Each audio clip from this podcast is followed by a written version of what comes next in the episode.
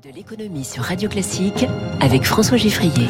L'économie au scanner de Radio Classique, trois titres, ce que peut gagner l'économie française si le foot français gagne dimanche en finale? Le premier test réussi pour le réseau électrique français dans cet hiver de tous les dangers. Et puis la Fed, toujours aussi sévère face à l'inflation, au risque de glacer les marchés. Premier invité dans quelques minutes, il sera question d'art brut et du monde de l'édition avec le galeriste Christian Berst en direct dans Comment j'ai réussi. Radio classique.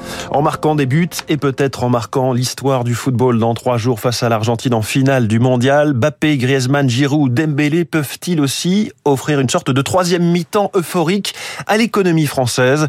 On commence à rêver d'un deuxième sacre d'affilée sur la pelouse, mais reste à voir quel effet réel cela aurait sur le terrain du PIB. Réponse de l'économiste du sport au CNRS, Luc Arondel tout ce qui est bon pour le moral, c'est bon pour la consommation, mais ça a quand même très peu d'effet sur l'économie en général. C'est surtout dans certains secteurs que ça va jouer. Les maillots, par exemple, ça c'est sûr qu'il y aura vraisemblablement un boom. Mais bon, si on par exemple se base sur l'Euro 2016, la France l'organisait et en plus il y a eu un bon parcours de l'équipe de France et donc on estime que le surplus de croissance aurait été de l'ordre de 1,2 milliard d'euros. Son point de PIB c'est 0,05%. Donc les conséquences d'un bon parcours de l'équipe nationale, c'est surtout sur ce qu'on appelle le bonheur national brut, sur l'optimisme. Ça peut être un facteur euh, favorable pour l'économie, mais d'un point de vue pécunier, c'est marginal. Lucas Rondel avec Eric Kioch pour Radio Classique. Sujet intéressant quand même au-delà de ce 0,05 point de PIB qui nous serait promis.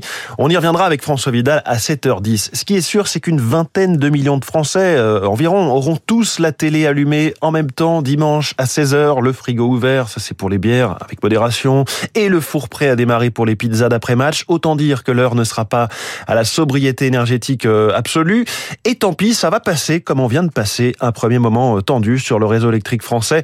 Bonjour Eric Mauban. Bonjour François, bonjour à tous. Les jours euh, les plus froids de cette semaine sont derrière nous et on les a passés sans alerte particulière ni risque de coupure. Effectivement, même pas une alerte EcoWatt orange nous incitant à appliquer des éco-gestes. À cela, plusieurs raisons. D'abord, une augmentation de la production d'électricité. Trois réacteurs supplémentaires euh, sont entrés en service vendredi dernier, une montée en puissance qui devrait se poursuivre au cours des prochaines semaines. Par ailleurs, des contrats d'assistance avec la Belgique, l'Italie et la Suisse ont permis de passer les derniers jours sans encombre.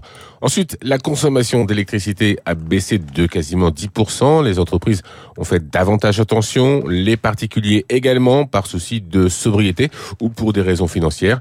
Et RTE prévoit une fin d'année sans problème. Pour janvier, eh bien, tout dépendra des conditions météo, mais la montée en puissance de la production permet d'être confiant. Éric Mauban en direct pour Radio Classique et si ça va côté électricité, mais aussi pour nos stocks de gaz encore remplis à 87%, certains particuliers qui se chauffent normalement au gaz, eh bien ils grelottent chez eux en ce moment, radiateur froid, conséquence non pas de la flambée des prix ou de la guerre en Ukraine, mais conséquence d'une grève chez GRDF, le gestionnaire du réseau de gaz.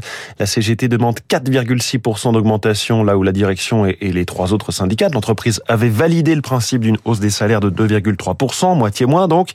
Résultat, 1000 foyers sont privés de gaz, ceux qui attendent un raccordement après des travaux ou un déménagement. Par exemple, ces Parisiens dans un immeuble du 18e arrondissement où le chauffage, quand il tourne, est collectif. Reportage radio classique de Zoé Pallier. Aimé a 76 ans et frissonne dans son appartement. Vous voyez, j'ai deux radiateurs dans cette pièce. Ils sont pas alimentés. Car la nouvelle chaudière au gaz de cet immeuble haussmanien n'est pas encore raccordée au réseau. Il fait 10 euh, dans la chambre. Tellement je suis transi, j'ai les muscles complètement bloqués, quoi. Surtout que ça fait un mois que ça dure. Un mois que 3% des salariés font grève d'après la direction. C'est assez pour bloquer une dizaine de sites et faire exploser les délais avant d'obtenir un rendez-vous.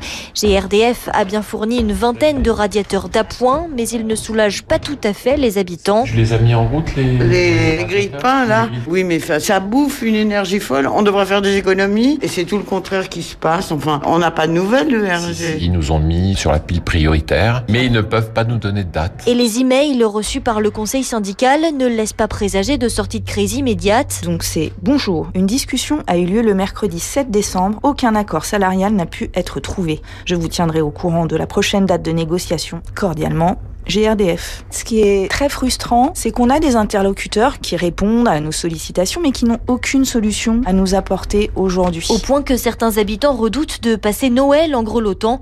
Le préavis de grève court en tout cas jusqu'au 3 février prochain. Zoé Pallier, la direction de GRDF euh, indique euh, que 150 clients sont rétablis chaque jour, mais dans le même temps, d'autres nouveaux clients s'ajoutent à la liste d'attente euh, quotidiennement.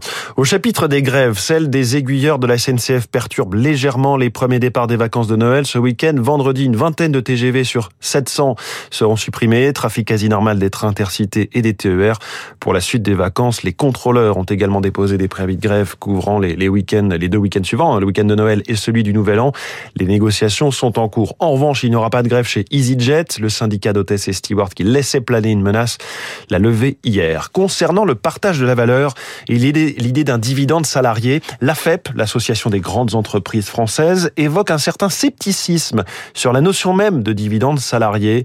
Son directeur général Jean-Luc Mad s'est exprimé hier, dire que la valeur est insuffisamment ou mal répartie entre les parties prenantes dans les entreprises, notamment entre le capital et les salariés, n'est pas, du point de vue des grandes entreprises, explique-t-il, quelque chose qui correspond à la réalité. À propos des salaires, on connaîtra aujourd'hui le niveau de revalorisation du SMIC au 1er janvier. Cela devrait être de 30 euros brut par mois pour un salarié aux 35 heures, ce qui portera le salaire minimum à un peu plus de 1350 euros net mensuels.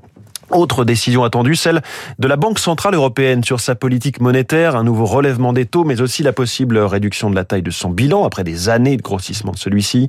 Hier soir, c'est la Fed qui a livré son propre verdict. Elle relève d'un demi-point son taux directeur, une décision qui fait débat car les avis divergent sur le niveau futur de l'inflation. Va-t-elle ralentir en 2023 ou non? La Banque Centrale des États-Unis est sur une ligne de prudence, donc de fermeté. C'est l'analyse de Frédéric Rollin, conseiller en stratégie d'investissement chez Pictet Asset L'inflation est encore là, les hausses de salaire sont là. La Fed doit véritablement être certaine d'avoir bien vaincu l'inflation. Donc la Réserve fédérale ne veut pas faire une deuxième fois l'erreur de croire que l'inflation va être véritablement temporaire, très vite absorbée. Elle se rend compte que l'inflation est plutôt tenace et donc il faut mettre en place une politique monétaire plutôt sévère. Attention quand même, après quelques bons chiffres de l'inflation, attention aux investisseurs on peut s'attendre à un marché peut-être légèrement baissier à l'ouverture aujourd'hui. Et au sujet de ces hausses de taux d'intérêt, je vous envoie à cette tribune très intéressante signée Joseph Stiglitz aujourd'hui dans les échos. Joseph Stiglitz, économiste américain, prix Nobel d'économie en 2001 pour ses travaux sur les marchés. Pour lui, ces hausses de taux d'intérêt sont une souffrance inutile, notamment pour les plus fragiles. Elle sera moins douloureuse pour les plus pauvres que les hausses de taux. Une politique budgétaire ciblée serait moins douloureuse pour les plus pauvres que les hausses de taux. Pour lui, un niveau plus élevé taux fera-t-il augmenter l'offre de puces électroniques automobiles ou l'offre de pétrole? Évidemment non. Au contraire, des taux d'intérêt plus élevés rendent encore plus difficile, nous dit Joseph Stiglitz, la mobilisation des investissements susceptibles d'atténuer les pénuries d'offres. Alors après cette nouvelle hausse de taux de la Fed hier, les marchés ont viré dans le rouge pour ce qui est de Wall Street. Dow Jones moins 0,42%, Nasdaq moins 0,76%. Le CAC 40 avait fini lui aussi en baisse de 0,21% à 6730 points. Un nouveau vide sanitaire et préventif déclaré dans trois départements du sud-ouest à partir d'aujourd'hui. Les éleveurs sont contraints de vider complètement leur élevage du 15 décembre au 15 janvier. Objectif, se prémunir de toute nouvelle vague de grippe aviaire. Frappée par quatre vagues successives, le constat est simple pour la filière. Sans mesures préventives, la propagation du virus pourrait décimer tout le secteur. L'espoir réside désormais dans un vaccin en développement. C'est ce qu'assure Joël Limousin, vice-président de la FNSEA. C'est une situation intenable pour les éleveurs. On ne peut plus continuer à avoir 20 millions de volailles, comme ça a été le cas en début d'année, qu'il faut éliminer. Quoi, c'est pas possible. C'est une filière qu'il faut absolument préserver. Aujourd'hui, il y a une vaccination disponible. Les résultats sont tout à fait encourageants.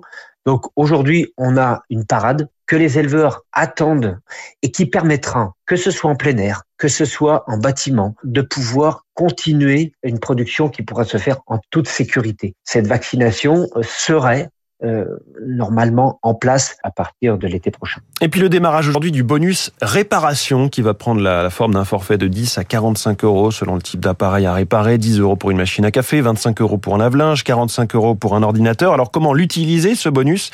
Les explications d'Aurélie Firkovitz, responsable de la marque Murphy, société de services de réparation. C'est très simple. Il suffit de prendre rendez-vous. Vous choisissez votre jour, vous allez rentrer votre appareil, vous allez rentrer votre marque. Et en fait, à partir de là, on vous dit si c'est euh, éligible au bonus réparation. Par exemple, les fours micro-ondes, ça sera qu'en 2024. Mais la plupart des gros électroménagers, tout sera tout de suite applicable.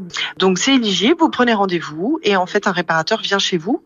Si l'appareil est réparé lors du premier passage, on applique tout de suite le bonus réparation, c'est-à-dire qu'on vous le déduit, vous ne les payez pas. Et c'est nous qui faisons les démarches en fait euh, pour euh, récupérer auprès du gouvernement et entre autres des éco-organismes l'aide de 25 euros. Et sur Radio Classique, il est 6h47.